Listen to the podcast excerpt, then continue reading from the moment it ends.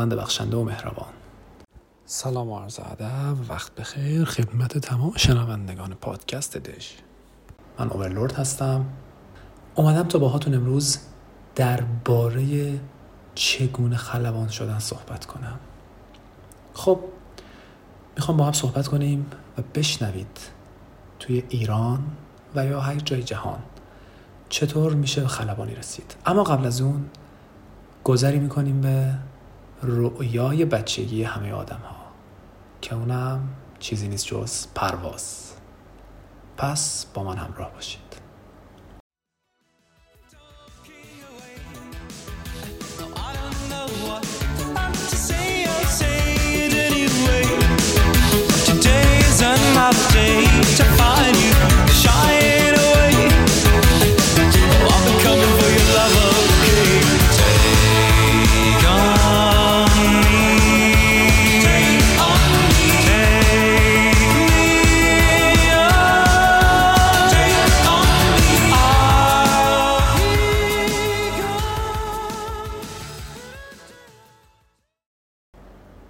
خب قبل از اینکه بخوام بحثم رو شروع بکنم می‌خوایم اول برگردیم به اینکه پرواز از کجا به وجود اومد. خیلی سالها پیش خیلی خیلی سالهای دور انسان با نگاه کردن به آسمون و پرنده های در حال پرواز به فکر این می‌رسید که چطور میشه در هوا گام برداشت. رفته رفته شروع کرد به ساخت وسیله هایی که بدون خودشو در هوا معلق نگه داره. تا روزی که اولین پرواز به صورت رسمی توسط برادران رایت صورت گرفت. اما امروزه می‌بینیم که پرواز یکی از نیازهای اساسی انسان هاست. برای سفر کردن به جاهای دور. رفت آمد کاری برای مسافرت گردش و دیدن نقاط جهان سریعترین و یکی از ایمنترین روش ها مسافرت کردن با این قوله های آهنینه اما چه کسی این قولهای آهنین رو هدایت می‌کنه؟ قبل از اون برمیگردیم به اینکه خلبانی از کجا شکل گرفت. اولین بار خلبانان بودن که تونستن وسیله پرنده رو توی هوا به هدایت در بیارن. اصلا ببینیم خلبان کیه. اگه توی ویکیپدیا سرچ کنیم خلبان به نفری میگن که هدایت یک پرنده رو هر چیزی که در آسمان بتونه پرواز کنه. در این سیاله که ترکیبش از اکسیژن و نیتروژنه. بهش میگن خلبان. حالا اگر هدایت اون از داخل اون وسیله به عهده داشته باشه یا از روی زمین. امروزه می‌دونیم بحث پرواز و خلبانی به دو دسته مسافربری و تجاری و بحث نظامی تقسیم شده. خب بیاین استارت کارمون تو کشور خودمون شروع کنیم. فکر کنید شما یک بچه هستید یک پسر 7 ساله که دارین فکر می‌کنید وقتی که بزرگ شدم چطور خلبان شم. هر بار که توی خیابون راه میرین یک هواپیما مسافر برای می‌بینیم براش دست کن می‌دید. یا حتی وقتی که جنگنده های نظامی توی ایران توی پایگاه کشورمون از بالای سرتون رد میشن برای یک لحظه فقط و فقط خیره میشین و به سرعت بالاش نگاه می‌کنین که چطور هوا رو میشکافه و جلو حرکت می‌کنه. خب برای خلبان شدن خیلی چیزها لازمه. اما یک آیتم از همه مهمتر علاقه به پرواز. شاید از هر چند تا پسر بچه‌ای که پیدا بکنین توی هوراش سنی ده سال همه دلشون می‌خواد وقتی بزرگ شدن خلبان شن. اما آیا اونا وقتی که بزرگ میشن سر همین حرفشون میمونن و دوست دارن خلبان شن؟ آیا از سختیاش باخبرن؟ من می‌خوام بهتون بگم که تو کشور ما چطور میشه خلبان شد. تو این اپیزود می‌خوام راجع به خلبان جنگنده صحبت کنم. کسانی که جزو شجاعترین آدم ها هستن و با مهارت و دل و جرأتی که دارن قول آهنین رو با سرعت بالا به پرواز در میارن و در کسری از ثانیه و در دقیقه از یک شهری به یک شهر دیگه ای میرن. خیلی خوب. شما علاقه دارین خلبان هواپیمای نظامی شید برمیگردیم به سن 18 سالگی. خب توی مملکت ما و کشور ما جمهوری اسلامی ایران متاسفانه تا به امروز خانم ها نمی‌تونن وارد ایده خلبانی نظامی بشن. اما آقایون و پسرها می‌تونن. روشش هم یک روش بیشتر نیست. کسی که می‌خواد یک خلبان نظامی بشه باید از طریق ثبت نام آزمون های دانشگاه افسری ارتش استفاده کنه و از اون طریق وارد شه. هر ساله در آذر ماه سایت آج داتایار باز میشه برای ثبت نام دانشگاه افسری. شما باید یک سری مینیموم ها رو پس کنید تا بتونید در آزمون ارتش شرکت کنید. خب وارد سایت میشین شرایطش رو می‌خونین مدارکی که لازم داره یه سری چیزها رو باید آپلود کنین داخل سایت. حداقل برای رشته خلبانی باید معدل کتبیتون 14 و معدل کلتون 17 باشه. و از یه سری آزمون های جسمانی باید عبور کنید که سخت ترین بخش این کار. بعد از اینکه ثبت نام شما کامل شد و شما مدرک دیپلم داشتید و اشتغال به تحصیل در پایه پیش دانشگاهی هم بودید. باید ببینید سنتون آیا به این شغل می‌خوره یا نه. سقف ورودی خلبانی تو کشور ما سن 20 ساله. بعد از سن 20 سال خب کسی نمی‌تونه وارد خلبان شه چون تا زمانی که بخواد کورس ها رو تموم کنه و به عنوان یک خلبان عملیاتی توی پایگاه ها به پرواز در بیاد سن زیادی داره. به علت حساسیت کار که بسیار بالاه خلبان ها باید بسیار جوون باهوش باشن. بعد از اینکه ثبت نام شما تو آزمون انجام شد به صورت جداگانه یک آزمون شبیه کنکور سراسری میدین. اما زیر نظر دانشگاه افسری آجا. هر شهری برای خودش جداگانه آزمون رو برگزار می‌کنه. مفادی که توی آزمون بر و سیلابسی که داره طبق سیلابس های درسی کنکور سراسری. منتها با این تفاوت که این آزمون از نظر سختی یه پله آسون تر از آزمون سراسری. خب تا سال 82 تقریبا هفت به صورت کنکور ورودی خلبانی دانشگاه افسری گرفته می‌شد. اما خیلی وقته که خود ارتش کنکورش به صورت جداگانه داره برگزار می‌کنه. خب بعد از اینکه شما آزمون رو ثبت نام کردین به سر جلسه آزمون میرین و توانمندی خودتون رو در حیطه علمی نشون میدین. منتظر میمونید تا نتایج آزمون توی بهمن ماه بیاد. هلوش بهمن تا اسفند نتایج آزمون هر سال اعلام میشه. بعد از اعلام اون یک تاریخ و یک نوبت به شما میدن که در اون تاریخ و تو اون نوبت باید به یکی از بیمارستان های نظامی شهرتون مراجعه کنید اما قبل از اون باید به دفتر استخدام ارتش جمهوری اسلامی ایران که در هر شهر یک نماینده داره مراجعه کنید وارد اونجا میشین فرمای استخدام رو پر می‌کنید و از اونجا بهتون معرفی نامه برای بیمارستان میدن هر شهری بیمارستان ارتش داره. بسته به شهر و نیازهایی که اون شهر داره می‌تونه بیمارستان نیروی زمینی باشه می‌تونه بیمارستان نیروی هوایی نیروی پدافند و نیروی دریایی باشه. خب اگر رفتیم بیمارستان اونجا قرار چه اتفاقی بیفته؟ وقتی که به بیمارستان نیرو هوایی وارد میشیم یا بیمارستان نیرو زمینی بسته به هر بیمارستانی که در هر شهری وجود داره. اونجا از ما دو تا تست جسمانی گرفته میشه. یک نوار گوش یا اودیومتری به این صورت که شما داخل یک اتاق میشینید که این اتاق کاملا آکوستیکه و هیچ صدایی از بیرون نمیاد.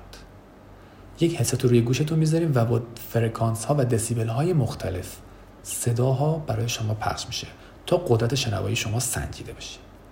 بعد از اون که این نوار گوش از شما تهیه شد یک عکس از قفسه سینه شما صورت کلی گرفته میشه. تا هر گونه شکستگی یا هر قسمتی که از بدن شما قبلا آسیب دیده شده باشه مشخص بشه. اما این انتهای کار نیست. بعد از گرفتن عکس قفسه سینه و نوار گوش دوباره برمیگردیم به دفتر استخدام. خب لازم است که بگم برای استخدام توی ارتش جمهوری اسلامی ایران نه تنها خلبانی بلکه هر رشته شما باید یک نفر به صورت زامن معتبر داشته باشید. یک نفر یا با جواز کسب یا یک نفر نظامی آشنا شما باشه که شما رو معرفی کنه. اما فقط برای معرفی نیست. چون ارزش تحصیل تو دانشگاه های افسری ما کلا به صورت رایگان هست و شما تعهد به اون ارتش میدین که بعد از تحصیل بمونید اونجا کار بکنید. پس یک نفر باید زمانت شما رو بکنه که اگر شما یک روزی خواستید از اونجا انصراف بدید یا برید اگر هزینه ها رو پرداخت نکردید اون نفر باید به جشن پرداخت کنه. یک سری فرم ها رو پر می‌کنید فرم زمانتتون هم براتون نفر میاد امضا می‌کنه یا جواز کسب یا یک نفر که توی خود نیروهای نظامی داره خدمت می‌کنه و این فرم ها توسط نماینده دفتر استخدام ارتش تو شهرتون به تهران ارسال میشه. خب به شما یک تاریخ گفته میشه که معمولا از آغاز فروردین ماه سال بعد این تاریخ انجام میشه تا تیر ماه. در این چهار ماه گزینش ارتش در تمامی رشته هایی که موجود هست انجام میشه. خب ما دنبال خلبانی هستیم. ببینیم برای خلبان شدن باید چه کار کرد.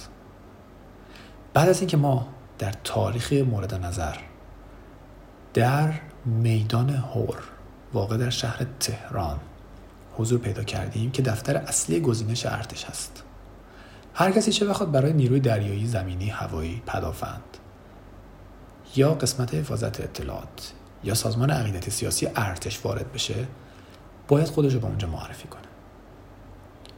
یک سری مدارک به پیوست باید با خودتون ببرین. خب این مدارک می‌تونه شامل دیپلمتون که حالا کپیش باشه مدرک پیش دانشگاهی و یک سری مدارک شخصی و پرسنلی خودتون. که اعلام میشه بهتون با اونها به میدون هور میرین. خب وقتی که به میدون هور رسیدین و به دفتر استخدام رفتین اولین چیزی که اونجا می‌بینین یک درب بزرگ که بالاش یه تابلوی بزرگ نوشته دفتر گزینش آجا. مدارکتون رو به دژوان دم در تحویل میده و اجازه ورود به سالن رو پیدا می‌کنه.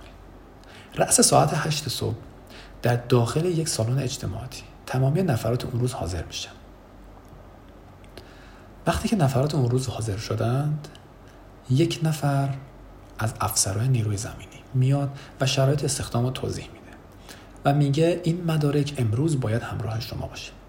اگر هر گونه از این مدارک کاستی یا کمبودی داره شما می‌تونید اعلام کنید و روز بعد مراجعه کنید.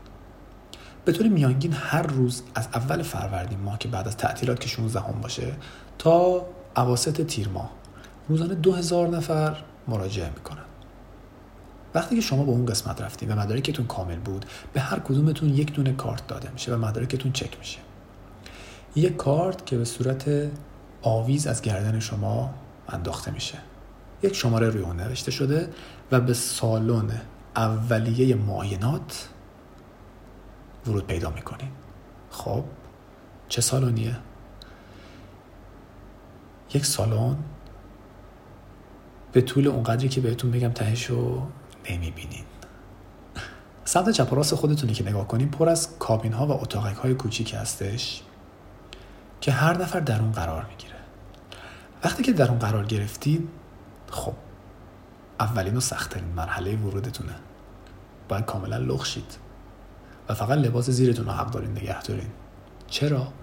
چون تو مرحله بعدی تمامی پزشک های مرتبط به خود ارتش میان تا شما رو چکاب کنن. اما این چکاب به چه صورت انجام می‌گیره؟ شما وارد میشین لباستون رو در میارین و فقط با لباس زیر اونجا وای میستین عکس قفسه سینه که بهتون دادن اونجا براتون میارن. سمت راست از یک گیره آویزون می‌کنه و سمت چپ فرم استخدامی که بهتون تحویل داده شده رو قرار میدین خب این فرم داخلش یه سری کادرهای مستطیل شکلی هست که هر قسمت اون اسم دکتر نوشته شده. دکترهایی که اون روز میان شما رو می‌بینن از بالای سرتون تا پایین پاتون شما رو چک می‌کنن. بینایی شما مورد سنجش قرار گرفته میشه شنوایی شما سیستم گوش و حلق و بینی شما بحث اسپیرومتری و تنفس شما بحث فیزیولوژی بدن شما و بحث اورولوژی و تمامی مباحث توسط دکترها به صورت یک به یک بررسی میشه. خب اینا هنوز معاینات اولیه است. عجله نکنید. اگه کسی اینجا قبول شد به این معنا نیست خلبان شده. اینها معاینات اولیه ورود به دانشگاه های افسریه. هنوز برای خلبانی کار داریم. وقتی که شما اونجا قرار گرفتید دکترها به صورت صف یک به یک کابین ها رد میشن. هر دکتری و هر پزشکی قسمت های مربوط به بدن مختلف شما رو چک می‌کنه. خب خیلی می‌پرسن اگر چه مشکلاتی داشته باشیم رد میشیم. اگر شما عینکی هستید نمی‌تونید خلبان جنگنده بشید اگه تاکنون هر گونه سابقه عمل جراحی داشتید نمی‌تونید شما خلبان جنگنده بشید. اگر شما شکستگی در استخوان و ستون فقرات یا هر قسمت دیگه بدن خودتون حتی قضروفاتون داشتید نمی‌تونید شما خلبان جنگنده شید. اگر بینی شما دچار پولیپ هست شما نمی‌تونید خلبان جنگنده بشید. اگر شنوایی شما نتونه حد مینیموم رو پس کنه شما نمی‌تونید خلبان جنگنده بشید. و و و. آیتم های زیادی که هر گونه ایرادی در جسم شما باشه شما رو از خلبان جنگنده شدن دور می‌کنه.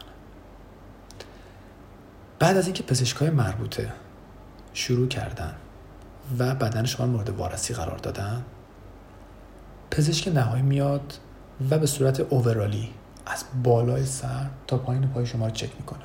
به صورت ظاهری. اگه شما رد سوختگی رد خش یا خط چاقو یا هر زخمی یا هر اسکاری روی بدنتون باشه شما نمی‌تونید. اما به معنی پایان کار نیست. اگر مثلا به عنوان مثال فرض کنیم یک بچه تو بچگی دستش سوخته خب این نفر چرا نباید خلبان بشه؟ این نفر رو به کمیسیون پزشکی مراجعه می‌کنه که مطمئن آیا این نفر دستش سوخته یا خودزنی کرده نظر روحی مشکل داشته. تا اینجای کار رسیدیم به معاینات اولیه. دوست دارم یک دقیقه استراحتی بکنیم و شما رو دعوت کنم به گوش کردن به یک موزیک بسیار زیبا تا برگردیم به دنبال رویای خودمون. To say